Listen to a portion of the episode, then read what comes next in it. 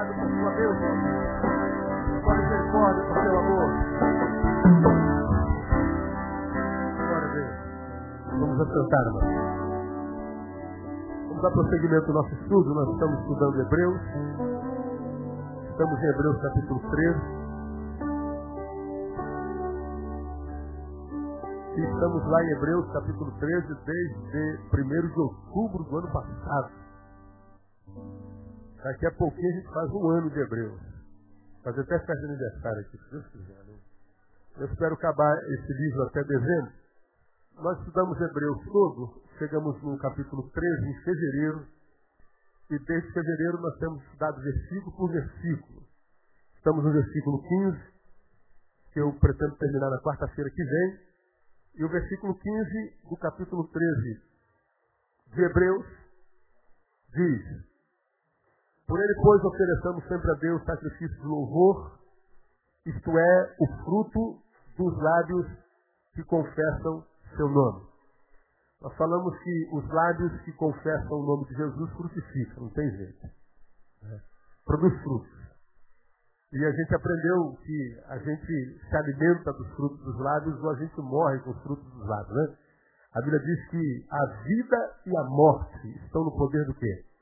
Da língua. Então a nossa vida depende do que a gente fala e a morte depende do que a gente fala. Nós, se temos uma boca que só pronuncia maldição, nós então estamos exalando o veneno com o qual nós mesmo eh, nos mataremos, né? nos suicidaremos.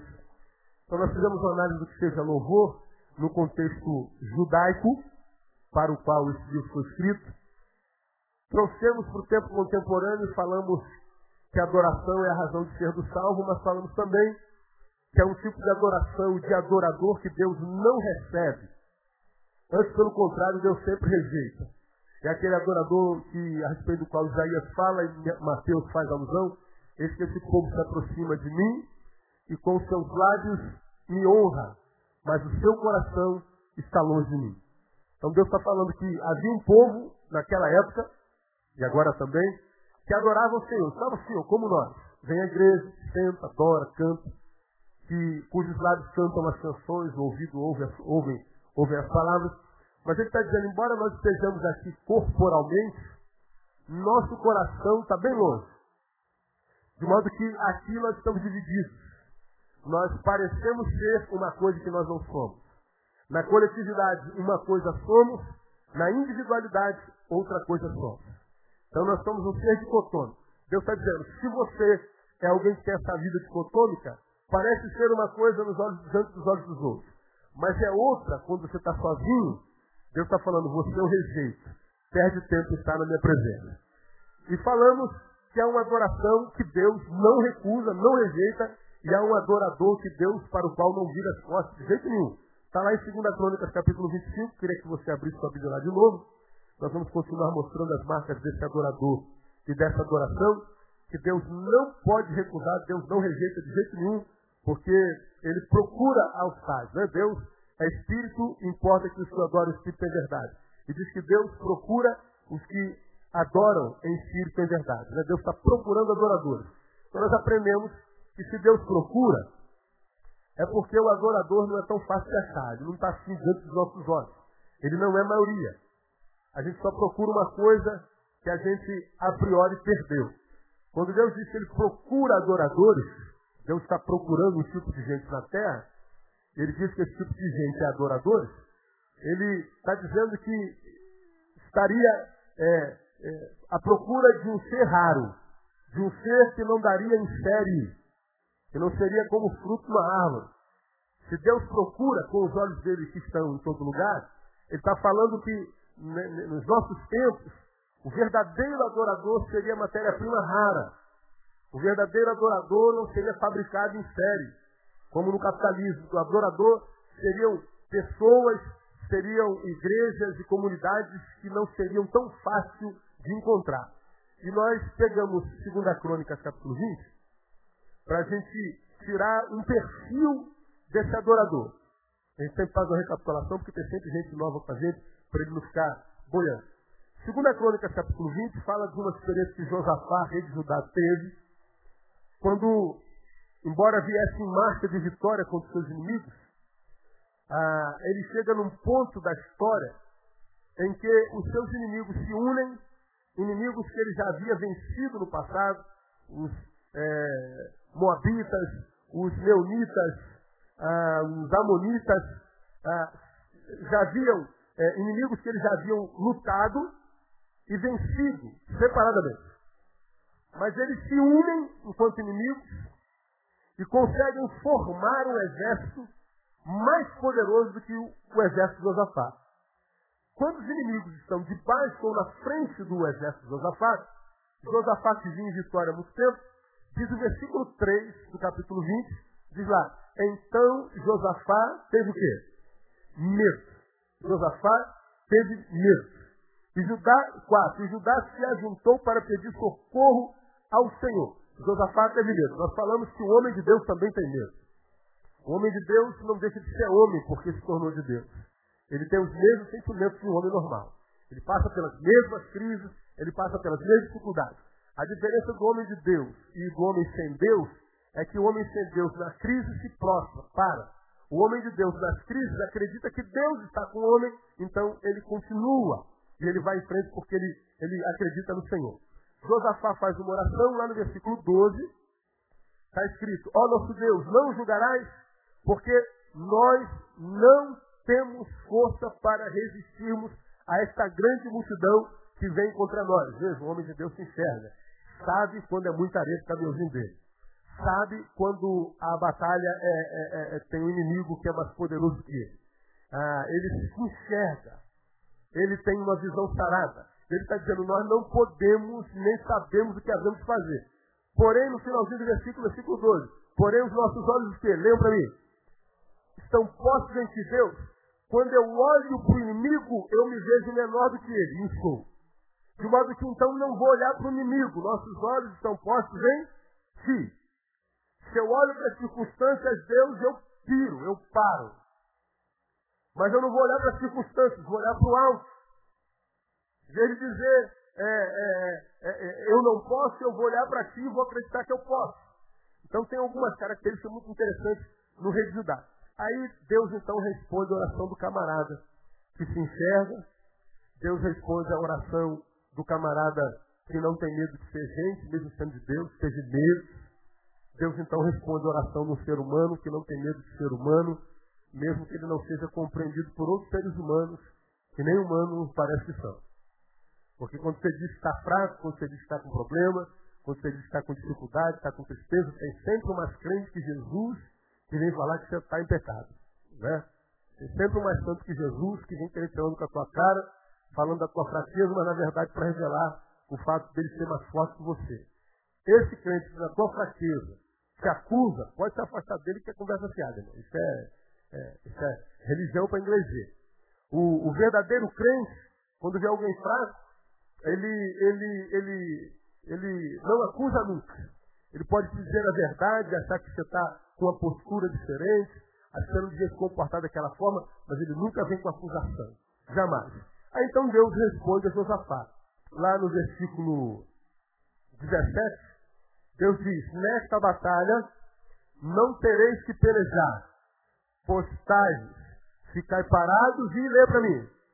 Vede o livramento que o Senhor vos concederá. Olha que coisa interessante. Josafá, já que você se enxerga e não tem medo de ser gente, e você percebeu que teu inimigo é maior do que você, então fica quietinho. Eu vou pelejar no teu lugar. Nessa peleja você não precisa mais pelejar. Você fica parado, porque se é maior que você, eu entro com provisão. Essa é, essa é a, é a grande mensagem desse texto.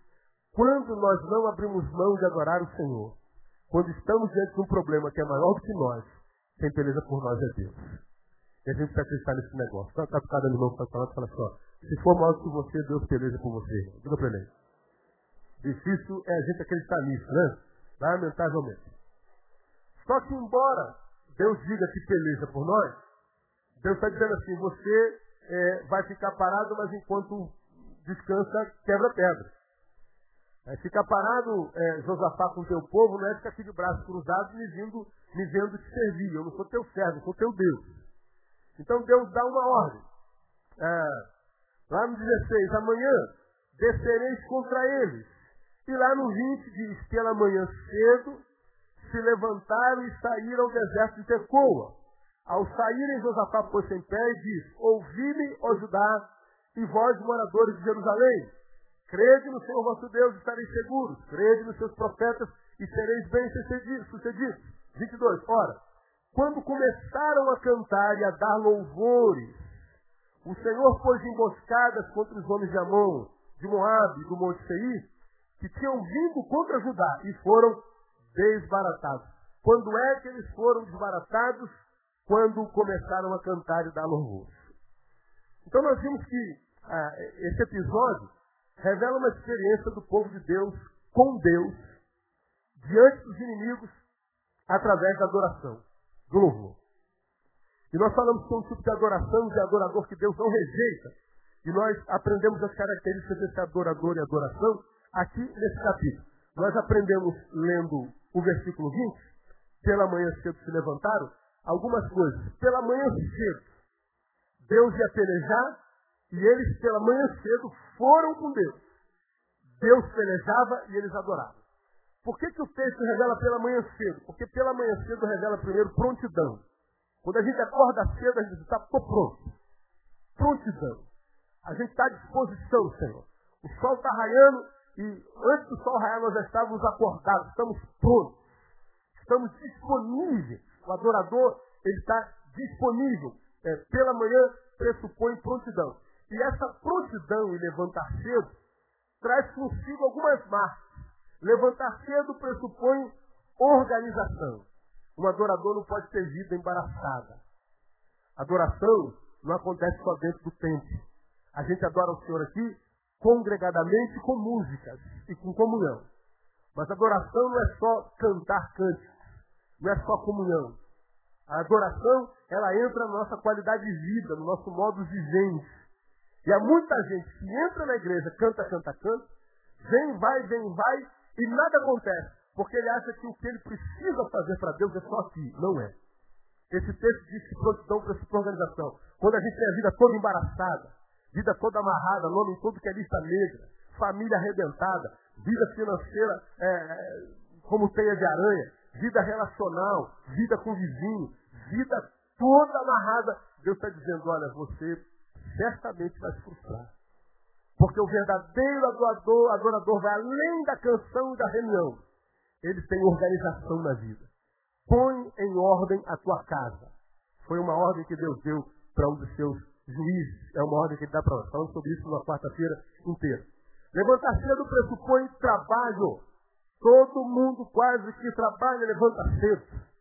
E quase todo mundo que levanta tarde não trabalha. Geralmente quem trabalha tem um relógio, um relógiozinho lá do lado, um, um despertadorzinho do lado, que a gente não gosta dele, por sinal, mas que ele nos lembra que chegou a hora de trabalhar. Crente que não gosta de trabalhar, tem vida amarrada. A Bíblia diz, lá nós lemos em 2 Tessalonicenses, aquele que não trabalha também o quê? Não coma. Ordem de Deus. Se você não gosta de trabalhar, tem obrigação de morrer de fome. Até comer para você é pecado. Né? E que tem uns crentezinhos vagabundos. Ah, irmão. Não aqui, eles não vieram culto hoje. Mas que tem, tem, você. Né? Mas o pessoal já. Na área da adoração, então, o cara diz que vive adorando, adorando a Deus extravagantemente, bota a bandeira de Israel nas costas, um kipá na, na, na, na nuca, na, na cuca, e vai ser adorador. É, pois é, então para de adorar um pouquinho vai trabalhar, irmão. O trabalho também é adoração. Né? E ficar só de, de, de, você vai ser levado como folha ao vento. Pressupõe trabalho. E pressupõe vitória contra a preguiça. E vitória contra a preguiça tem a ver com família, nós falamos sobre isso, não tem como repetir. Na quarta-feira passada, nós falamos que uma outra marca do adorador é submissão. Ouvi-me aos e vós moradores de Jerusalém. Crede no Senhor vosso Deus e estareis seguros. Crede nos seus profetas e sereis bem-sucedidos. Submissão, obediência. Deus mandou levantar cedo, ele levantou cedo. Deus mandou ele não temer, não temeu. Deus mandou crer no profeta, ele creu. Deus mandou ele se. Deus mandou ele ficou debaixo de autoridade. Não existe adorador que caminha sem cobertura. sem autoridade. Nós cristãos somos livres. O que a Bíblia diz lá? Só para recapitular. Se pois o Filho vos libertar, quem se lembra desse Verdadeiramente sereis. Você já aprendeu? Se a Bíblia fala que nós verdadeiramente seremos livres, logo pressupõe que existe o que? Uma falsa liberdade. Se for o Filho quem vos liberta, então vocês são libertos de verdade. Agora, se vocês só pensam que foi o filho, mas não foi, vocês vivem a liberdade mentirosa. Você pensa que é livre, mas não é. Você está sendo enganado por si mesmo. Porque a verdadeira liberdade só é instaurada pelo filho. Agora, nós, na verdade, na verdade, só somos livres para escolher a quem servir. Eu sou livre para escolher a quem servir. Isso, pastor? Tem na Bíblia? Tem. Jesus, quem não é comigo é o quê? Não entendi. Contra mim. Quem comigo não ajunta, faz o quê? Espalha. Se você não é meu amigo, é o quê? Meu inimigo. Se você não coopera, você atrapalha. Ou você está comigo, ou você não está comigo. Não existe, não, pastor, eu não creio em nada, eu não, não sou, não, eu não sou a favor, mas eu não sou contra. Não. Se você não é a favor, no mundo espiritual você é contra. Não existe meio. Não, mas eu não fiz essa escolha. Fez quando você escolheu não servir Jesus. Quando eu estou diante da palavra, diante de Deus e Jesus, eu tomo a decisão de qualquer jeito. Agindo ou me omitindo. Eu tomo a decisão. É Jesus quem diz, não é pastor nenhum. Se você não ajunta comigo, eu quero que você saiba. Você está espalhando o que eu estou juntando. Se você não é comigo, não veste a camisa do meu time, você está com a camisa do inimigo. Não existe meio termo. De modo que me ensina a mim e a você que quando nós somos livres, somos livres para escolher a quem servir. Nós que somos livres pelo Filho, somos aqueles que escolhemos dizer Jesus Cristo é o meu Senhor e Jesus Cristo é o meu Salvador. Ele é o Rei da minha vida, meu não. Essa é a nossa escolha. Somos livres para fazer isso. Agora, aquele que comete pecado é o quê? Escravo do pecado. Escravo não tem vontade. Escravo se submete sempre à demanda do seu Senhor. Quem comete pecado é escravo de quem? Pecado. O pecado é o Senhor da vida dessa pessoa. Então, se ele é escravo desse pecado, ele não é livre para tomar decisões da vida. Ele pensa ser. E aí vem o que nós já pregamos há muitos anos atrás, a, o conceito de liberdade. Essa geração, que é a mais escravizada de todos os tempos, todos os tempos, acha que é a geração mais livre de todos os tempos. Porque o conceito de liberdade dessa geração é o seguinte, ah, eu, quero, eu sou livre, eu faço o que quiser com a minha vida. Pois é. Aí o cara vai fumar cigarro. Cigarro ele passa para maconha. Na maconha ele vai para cocaína. Ele é livre. Agora manda ele largar a maconha. Manda ele largar a cocaína, manda ele largar a noite. Manda ele largar o álcool. Ele é livre para fazer o que quiser. E faz o que quiser.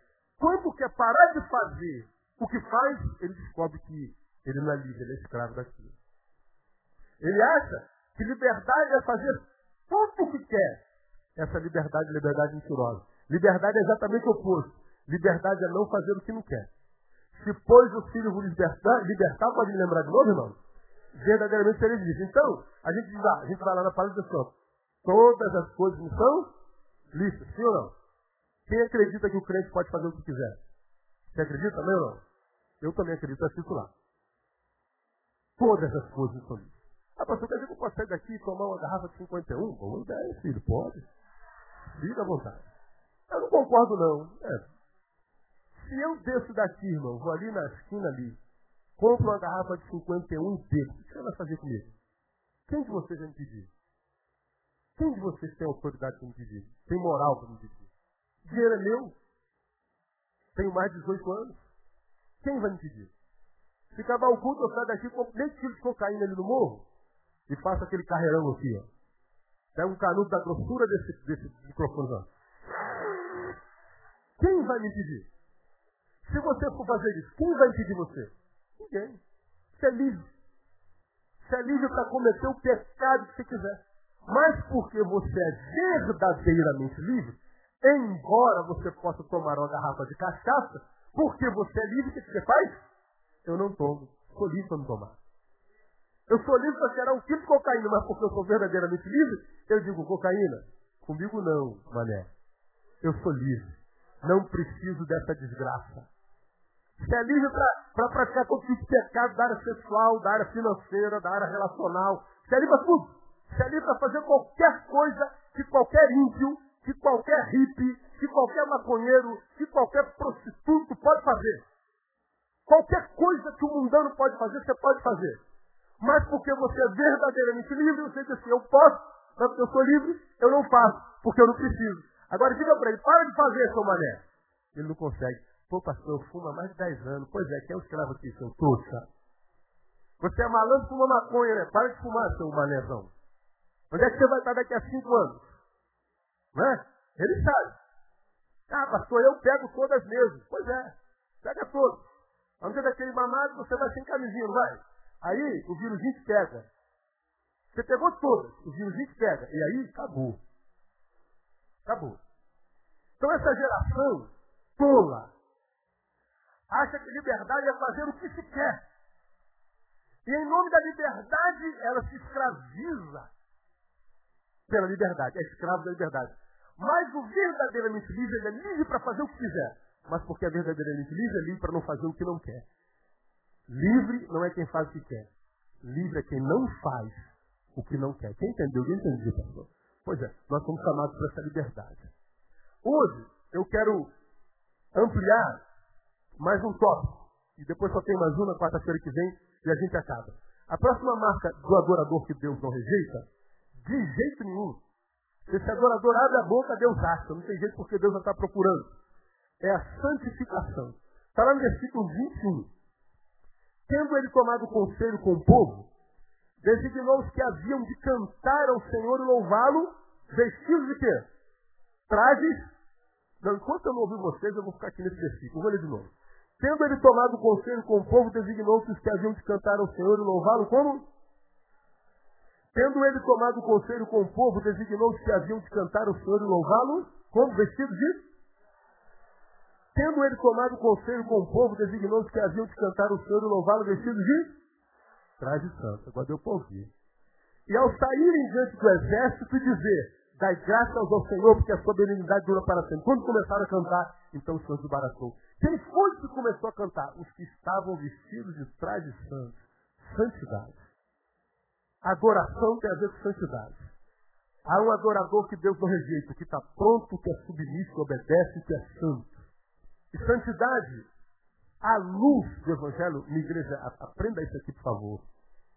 Não tem a ver com o que os nossos olhos veem.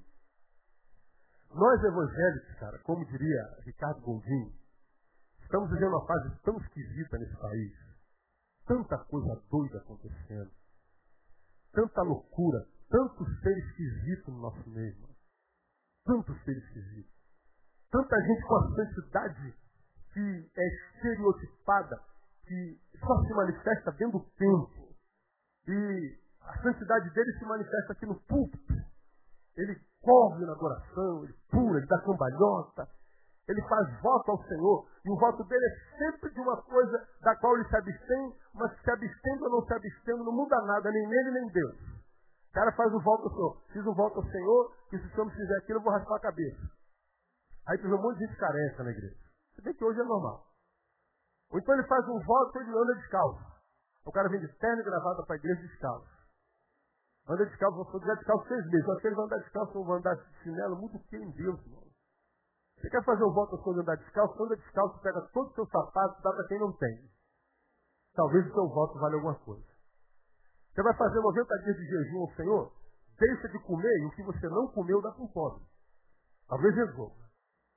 Você se abster de alguma coisa achando que Deus quer essa abstinência, pega isso do que você se absteve e dê para alguém que não tem, não por opção, é por falta de, de recurso mesmo. Talvez dá esperança para você. Agora, enquanto a nossa santidade for essa coisa estereotipada, o cara passa por um período de santidade tremenda. Ele deixa a calça jeans e bota a terra gravata. Ele compra uma Bíblia bem grande, maior do que a minha. E ele então começa a andar como santo anda. Né? Ele chega na igreja, a Bíblia no peito. Faz o Senhor, irmão. Ele vem treinadinho, Como são? Antes ele andava de calça jeans, aí, brother, beleza? Tudo bem? E aí, sangue, beleza? Pô, cara, como é que foi lá? Foi a praia ontem, tal, pegou aquela onda? Não. Agora, irmão, aleluia, a praia do diabo. Muita mulher pelada, né? Então, crente não manda aquilo. Ele vai se estereotipando.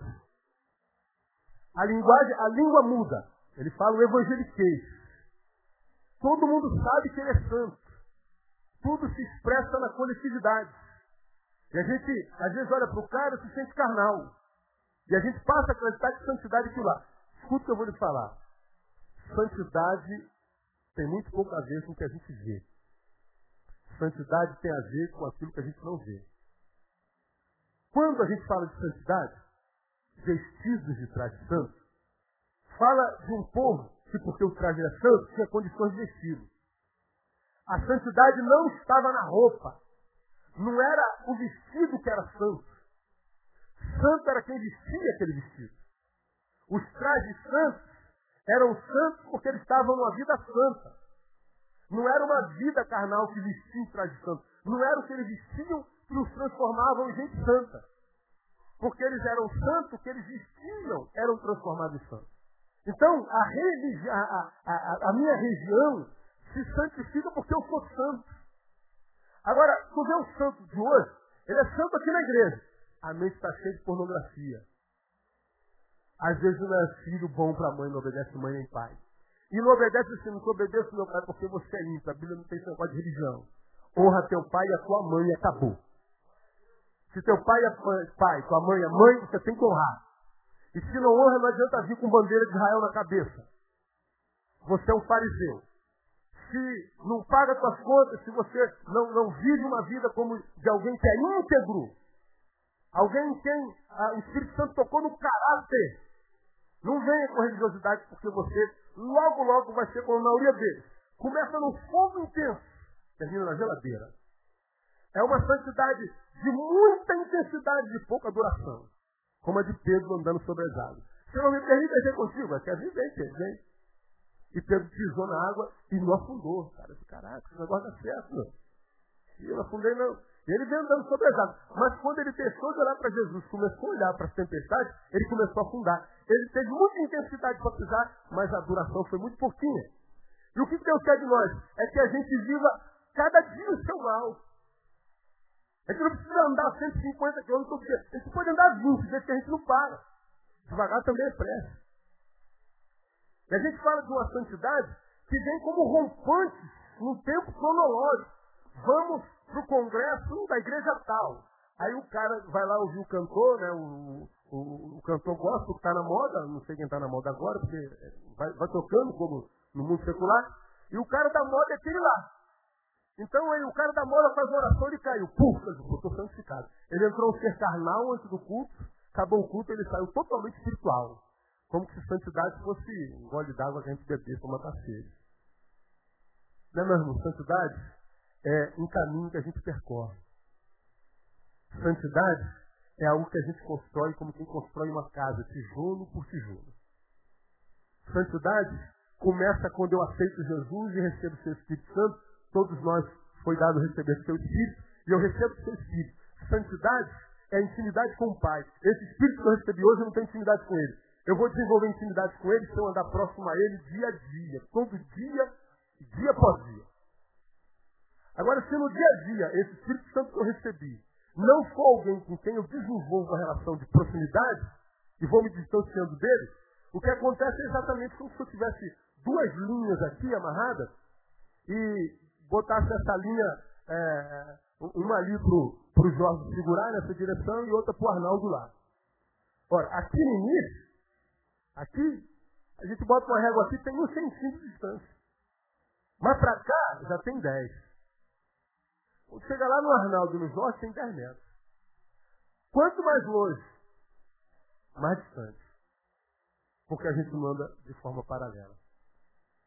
E a gente acha que santidade ela se desenvolve na reunião. A gente acha que a gente busca santidade quando a gente está vindo à igreja tão somente. Mas se eu venho na igreja domingo, segunda-feira eu ando com o Senhor, o que eu recebi na igreja geralmente se vai. Porque a santidade que Deus quer ver gerada na minha vida é aquela santidade que faz diferença não dentro do tempo, mas fora do tempo. Eu quero mostrar para você Ah, já mostrei isso aqui no passado, se eu não me engano. Abre a tua Bíblia Isaías 58. Vê se a gente consegue terminar na hora. Hoje eu nunca consigo. Se não conseguir hoje é normal também. Isaías 58 relata uma experiência muito clara disso que eu estou falando para vocês, quando Deus fala sobre a observância devida do jejum. Por que, que Deus fala sobre observância devida do jejum? Porque o povo dele estava observando um jejum que não era correto, não interessava a ele. E ele diz assim, Isaías 58, clama em alta voz, não se detenhas, levanta tua voz como trombeta, e anuncia ao meu povo a sua transgressão e a casa de Jacó os seus pecados. Todavia me procuram cada dia, tomam prazer em saber os meus caminhos, como se fosse um novo, um povo que praticasse a justiça e não tivesse abandonado a ordenança do seu Deus. Pedem-me juízos retos, tem prazer em se achegar a Deus. Olha que coisa interessante dois versículos. Ah, é, dois, todavia me procuram cada dia. Todo dia o povo estava lá.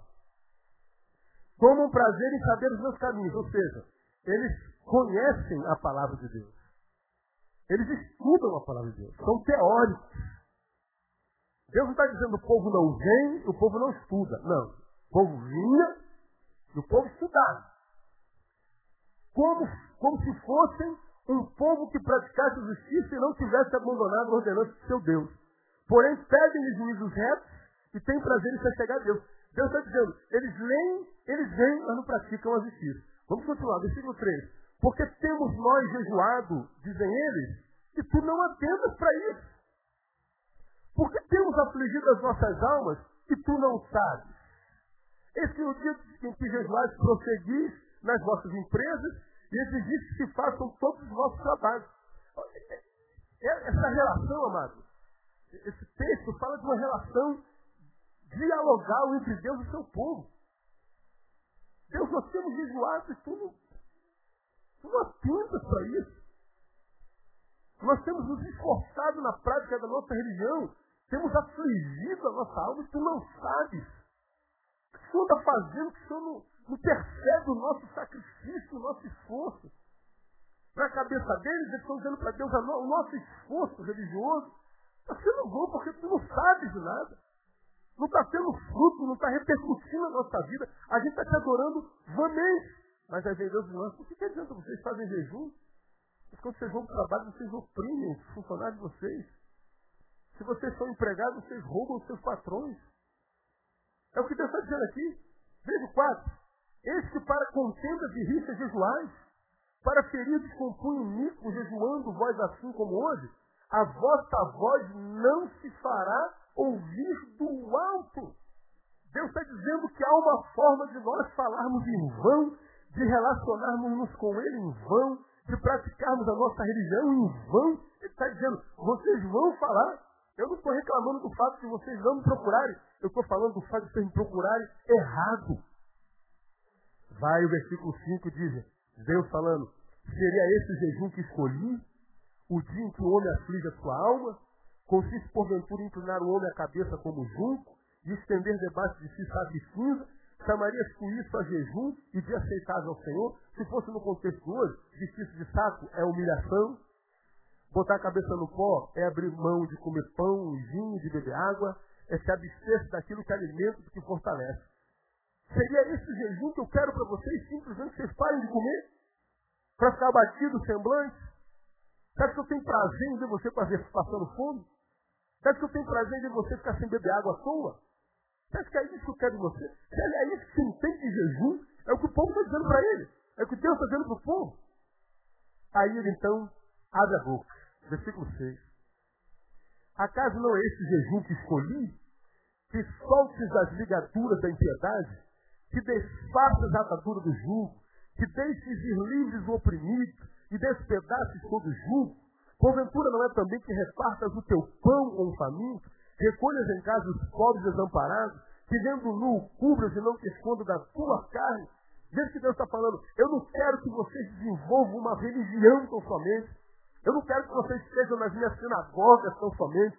Eu não quero que a minha relação com vocês seja só aqui cultica, litúrgica. Eu quero que vocês façam fora daqui muito mais do que aquilo que aqui fazem. Porque aquilo que vocês fazem aqui fazem para mim e eu não tenho necessidade nenhuma. Portanto, eu quero que vocês façam não só aqui, mas fora daqui. Porque fora daqui tem gente semelhante a você que tem um monte de carência. Não adianta, irmão. Não adianta. Se eu sou só um crentezinho que frequenta igreja, eu sou como qualquer religioso de qualquer religião. Eu vou desenvolver uma liturgia coletiva. Mas Deus está dizendo, tem que ir além. Tem que passar pela justiça social, tem que passar pela solidariedade, tem que passar pela bondade para com o irmão, tem que ser útil na vida de um semelhante. Você tem que fazer bem a sua raça, a raça é humana. Mas a gente acha que servir a Deus é só vir à igreja. A gente acha que servir a Deus é só cantar um hino aqui na frente, é dar um testemunho. A gente acha que o que Deus quer é que a gente ande de terno e gravata, de saião, de coque. A gente acha que o que Deus quer é que a gente fique cantando 10, 20, 72, 90, 200 horas. Que a gente fica só como um, um, um corpo mântrico que vive fazendo mantra de repetição para Deus o tempo inteiro. A gente acha que o que Deus quer é que a gente trabalhe só com a boca, pronunciando som. Não é. Santidade que Deus quer é a santidade do Evangelho, que nem sempre é a santidade dos Evangelhos.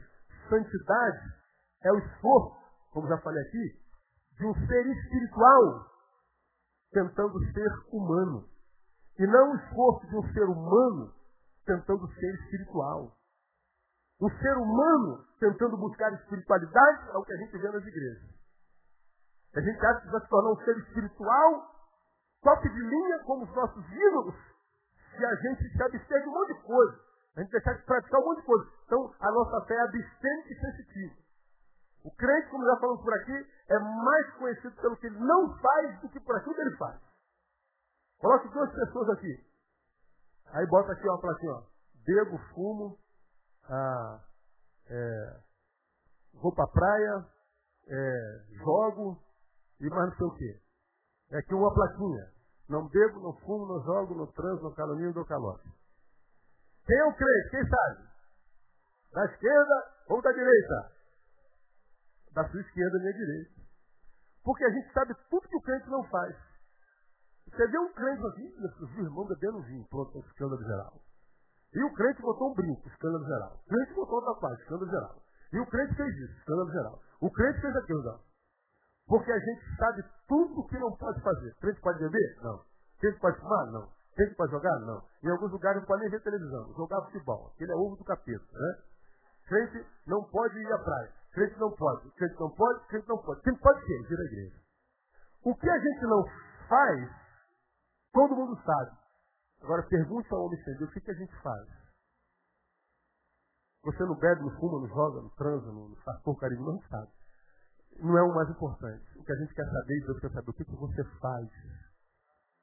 Porque a nossa produção será a proporção da santidade que nós desenvolvemos na vida. E a nossa guerra entre igreja e igreja, entre crente e crente, aquele crente do seu trabalho, que enche o teu saco, porque ele é mais crente que você, que a guerra dele é hospital que atua, por quê? Porque na igreja dele não faz isso, não faz isso, não faz isso, não faz aquilo. E a tua faz isso, faz isso, mesmo. Então ele acha que é mais crente que ele não faz. Legal. Eu não faço isso, eu não faço isso. Legal, parasita. E você faz o quê? A gente acha que nosso papel enquanto santidade é, enquanto seres humanos, nos tornarmos um ser humano tão espiritual que vença toda a carência humana e carnal. Não é isso. Nós somos, ao contrário, um ser espiritual que busca e luta ser humano como humano tem que ser. Quem é que fez esse caminho? Qual foi o ser espiritual que se transformou em gente? Jesus. Um ser espiritual se humanizando. Por que, que Jesus se transformou num ser humano? Porque a humanidade não sabia mais como era ser humano. O homem não amava mais o próximo, usava o próximo, matava o próximo, arrebentava o próximo, abusava o próximo. Jesus, quando percebeu que o homem não sabia mais ser homem, tornou-se homem para dizer, gente, olhem para mim, é assim que você tem que ser. Lutem para ser humano assim. Lutem para ser gente assim. Vocês são seres espirituais. Deus vos formou seres espirituais. Tentem, como seres espirituais que são, serem gente. Mas não, nós somos gente tentando ser espiritual. E a gente acha que o ser espiritual, ele é marcado pelo que ele não faz. Isso não tem nada a ver com o Evangelho. Deus quer que a gente seja gente. Gente ama a gente, gente respeita a gente, gente fala de Jesus para a gente, Gente é solidária para gente. Gente é gente como gente tem que ser. Gente é gente como Jesus. Então, quando a gente fala de adoração, a gente está falando que não tem como ser um adorador achado por Deus sem que antes a gente aprenda a ser gente. Sem que antes a gente aprenda a ser gente. Estava almoçando com alguém essa semana e a gente está comendo no restaurante desse da vida. Aí pediu um, um, uma carne assim pro, pro, garçom. Eu tenho mania de sempre perguntar o nome do garçom. Como é seu nome, cara? Meu nome é João. João, João, sempre estamos casando nome. O nome é o que o ser humano mais gosta de ouvir. Mesmo que o nome dele seja Neil. Ah, mas como costumo dizer, o meu é feio, mas é pequeno. E o teu, que é grandão, né, cara? É pior. Ele tem nome que é horrível. O meu é quatro letrinhas. Então, mas mesmo assim é o que a gente mais gosta de ouvir. Quando alguém lembra do cara, você lembrou meu nome, nos vimos há 10 anos, você lembrou meu nome. Meu Deus, você se apaixona pela pessoa. Gravou o seu nome, esse nome de importância, ele se importou comigo. Né? Cara é bom, quando gravar nome é muito bom. Eu costumo perguntar o nome do garçom. Aí eu estou almoçando que esse camarada pediu para bater um papo, pastor. E ele pediu um, um tipo de carne e o cara trouxe outro. Eu falei, pô, brother, foi isso aqui que eu te pedi? Pô, companheiro, foi isso aqui que eu te pedi? Eu não como essa porcaria não. Pô, leve isso aí e traz certo. Ah, senhor, me desculpe. Eu já vi a forma como ele tratou o garçom. Quer saber quem é quem? Veja como ele trata o garçom, o ascensorista, o, o, o porteiro. Veja como ele trata o, o, o, simples, você vai saber quem é ele. Você tratar os poderosos, todo mundo baba os poderosos, todo mundo quer intimidade com eles, aí é mole. Agora, vê se ele trata quem é simples, exatamente como trata os poderosos. Você vai saber logo quem é quem, só se engana quem quer se enganar. E aí ele deu logo uma bronca no, no, no cara, o nome do cara era Rodrigo, Aí o cara veio, não estava bem passado. Porra, tudo, irmão. Você tá louco, cara? Eu tô quase acabando de comer, te falei que era bem passado, brother. O cara levou de novo, pediu perdão, trouxe bem passado, aí botou, aí o cara foi embora e disse, porra, o cara não trouxe a porcaria da cebola, olha só. Aí nós conversamos, e ele contou a história dele, e depois que nós acabamos de conversar, falou assim, pastor, eu tenho dificuldade de acreditar na sua história. Por que, pastor? A forma como você tratou o garçom desde tudo que você me disse. Ele não entendeu absolutamente nada. Nada. E o que eu quis dizer para ele é o que eu vou dizer para você e termino com dessa noite. Muitas vezes, nós achamos que o que nós vamos ter de Deus, teremos em função do que nós parecemos ser na coletividade. Muitas vezes, ao contrário, nós achamos que o que de mal aconteceu conosco aconteceu por causa daquilo que nós fizemos na coletividade. É exatamente o oposto disso. Muitos de nós, aqui na coletividade, se fôssemos analisar a vida, merecemos tudo de Deus e Deus às vezes não dá nada. E a gente olha para a vida do irmão que aparentemente é abençoado, a na igreja, na coletividade dos nossos olhos. Meu Deus, mas a vida dele é tão desgraçada. Como é que Deus pode, um irmão tão abençoado desse, viver uma vida tão desgraçada dessa? Certamente Deus está respondendo para você. É porque o que você vê, filho, não é a verdade. Não acredita no que seus olhos veem. Você só olha para o lado de fora, olha para o lado de dentro. Mas em compensação, Deus, aquele camarada ali nem parece que é crente, ele tem um brinco na orelha, ele tem um rabo de cavalo, usa tem um cabelo amarelo, ele tem um tênis furado, a calça suja. Mas o cara é tão abençoado. Eu falei, pois é, filho. A minha resposta é mesmo. Não acredito no que seus olhos veem. Você olha para o lado de fora, eu olho para o lado de dentro. Agora vai ver o feio, o, o moicano rasgado, no contexto dos, dele. O cara lá, quando não tem ninguém olhando para ele, é bênção, é instrumento de Deus, é conselheiro, tem um par de ouvidos misericordioso, é brother, é irmão, é amigo. Ele não escandaliza o nome de Jesus, ele não envergonha o nome de Jesus, de modo que quando as pessoas olham para ele, falam assim, esse crente é safado. Então quando um ímpio olha para um crente que não dá testemunho, ele imagina que todos os crentes são como aquele crente que trabalha com ele. De modo que o mau testemunho impede os seus amigos de trabalho se converterem. E você acha que Deus vai aplaudir do céu você. Mesmo que você chegue na igreja com a Bíblia desse tamanho de terno e gravata, chegue aqui, prega um sermão poderoso, todo mundo se converte. Todo mundo se converte, você vai para o inferno. Porque o que Deus trata conosco não trata em função de que nós somos da coletividade. O que Deus trata conosco, trata na condição da individualidade. Porque, como você tem aprendido aqui, nós não somos isso que nós parecemos ser na coletividade. Deus trata aquele ser que nós somos quando tem ninguém olhando para nós. Então, eu, eu particularmente nunca me escandalizo nem com a, com a prosperidade de um e nem com a desgraça do outro. Eu sei que Deus é bom, perfeitamente bom, e sua justiça excede tudo que é na terra. Tudo. Deus sabe o que ele faz.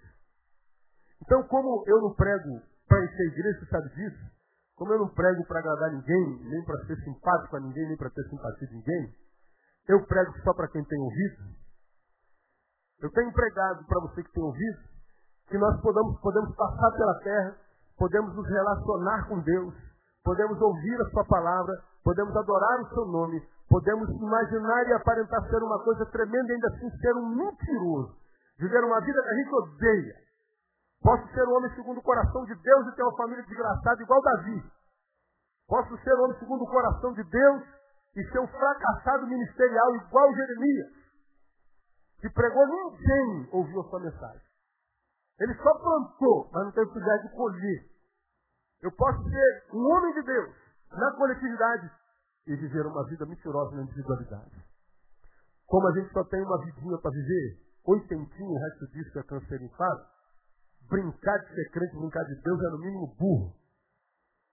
Viver para impressionar crentes, viver para impressionar homens, viver para ser aceito, ter tapinha nas costas, é no mínimo incongruente. Porque a gente devia se esforçar para agradar não aos homens, mas agradar a Deus. Quem agrada a Deus certamente agradará alguns homens. Mas quem agrada a Deus receberá de Deus muitos homens para agradar, para servir, para ser bênção, para ser útil. Então, se a gente entende essa palavra, que é um tipo de adorador que Deus não recusa, eu preciso, se ainda tem ouvido, trabalhar contra mim ou a meu favor, para que eu me transforme nesse adorador santo, para que eu viva uma vida, se ainda não vivo, uma vida que seja una. O que eu sou na coletividade, eu sou na individualidade. O que falam de mim no coletivo, falam de mim no individual. Pelo menos quem lida comigo de perto. Porque se os irmãos da igreja se acham super santos, mas os irmãos do trabalho, da faculdade, se acham picareta, para Deus você é o picareta e não santo. Você é o que os que estão perto de você dizem que você é. Você é o que você sabe ser na tua individualidade. E é com esse ser que Deus se relaciona. Então, santidade, ela não é um ser humano tentando ser espiritual, não. Um ser espiritual, espiritual tentando ser humano. Quanto mais santo, mais gente. Já falei sobre isso aqui mil vezes. Quanto mais santo, mais simples, mais normal, menos esquisito. Quanto mais o Neil é santo, mais Neil ele vai ser, e menos pastor. Quanto mais santo o Douglas for, mais Douglas ele vai ser, e não o que o, João quer que ele seja. Então, quando a gente consegue ser humano, com intensidade, então nós estamos sendo santos. O ser humano não usa o outro, o ser humano não maltrata o outro, o ser humano não abusa do outro, o ser humano ama o outro. E se todos os seres humanos se amarem mutuamente, a gente sara a terra em uma semana. Mas por que a gente não sara a terra nem em tantos anos? Porque nós nos odiamos. Nós somos gente da forma errada. Se somos gente da forma errada, não há santidade na terra. Enquanto não houver santidade, a terra continua ferida. Porque a promessa de Deus desde sempre é o meu povo santo pelo meu nome se humilhar e orar, buscar minha face, se arrepender dos seus maus pecados, você, se o meu povo for santo, então eu posso ser Deus para esse povo. Se eu for Deus para esse povo, esse povo for povo para mim, o resultado é a terra sarada. Santidade é viver uma vida decente. Então, meu irmão, ah, você que é membro dessa igreja, quem não é, pode viver a sua espiritualidade surreal, não tem problema nenhum. Vai segundo a teologia da sua igreja, seu pastor. Mas você que é minha ovelha, ouça. Deus quer que nós sejamos santos e Deus está procurando santos da terra. Esses santos Deus não rejeita. Agora lembra, a sua santidade não vai ser adquirida só pela frequência ao culto. Não vai ser só porque você dá oferta. Não vai ser só porque você sobe a monte. Não vai ser só porque você faz jejum. Vai ser porque você luta contra a sua carne, contra a sua personalidade, contra a sua, a sua, a, a, a sua língua desenfreada, quando você luta contra a sua fraqueza, contra o seu mau caratismo, quando você detecta seus podres, suas fraquezas, seus calcanhares de Aquiles, e vai colocando um guarda naquilo ali, para que aquilo não domine sua vida, sua vida. Quando você fizer isso, pelo menos se esforçar para fazer isso, vai acontecer contigo exatamente o que Deus disse para esse povo. Então clamarás e o Senhor te responderá. Gritarás e ele dirá, eis aqui, se tirares do meio de ti um jugo, estender o dedo e falar iniquamente. Clamarás e o Senhor te responderá. Eis aqui, irmão, quem é que não quer isso para a vida? Deus! Opa, fecha a voz, eu leio. Ô, meu filho, amor. Agora, o que, que acontece com a maioria de nós? A gente ora, ora, ora. É nada. Nada. Experiência de oração individual? Zero. Deus está dizendo, se a tua santidade se transformar no espiritual humano, transformar no melhor ser humano que você possa ser, de modo que então você é espiritual, porque serve ao próximo, servir ao próximo, servir a Deus, você vai clamar e Deus diz aqui. Deus fala nesse último capítulo de Isaías, exatamente o que Isaías disse para ele lá no início de Isaías. A quem enviarei? E quem irá por nós? Isaías disse, eis aqui, Senhor. Envia-me a mim. Como é que ele termina o livro? Então clamarás Isaías. Isaías, quem dirá, eis aqui sou eu. Quem quer ouvir Deus dizer assim para você? Eis aqui, meu filho. Manda a mão. Ô oh, Senhor, fala que teu servo quer ouvir um negócio desse, né? Quem não quer um negócio desse para a vida? Eu quero demais. Imagina você está ficando clamando a Deus. Você percebe o carro cheio da glória de Deus? Que você está passando pelo vale da sombra da morte, o Deus da vida está lá dentro. Você está passando pela fornalha 20 vezes aquecida, mas o quarto homem está lá dentro. Quem anda com o quarto homem na fornalha não se preocupa com o poder do fogo, não. Quem está dentro da cova dos leões com o anjo do Senhor, não olha para leão. Quem passa pela vida no meio da tempestade com Deus, não está nem aí para a tempestade. Logo, logo ele vai dizer, amar, cessa, vento quieto. Porque o meu servo clamou e eu estou dizendo desde aqui. Isso é a promessa de Deus para os seus santos. Que Deus te dê essa santidade. Te dê capacidade, hombridade, coragem para ver a santidade, ser mais do que um membro de igreja, ser mais do que um batista, ser mais do que um evangélico, ser um santo de verdade para a glória de Deus. Deus abençoe você. Não quero dela.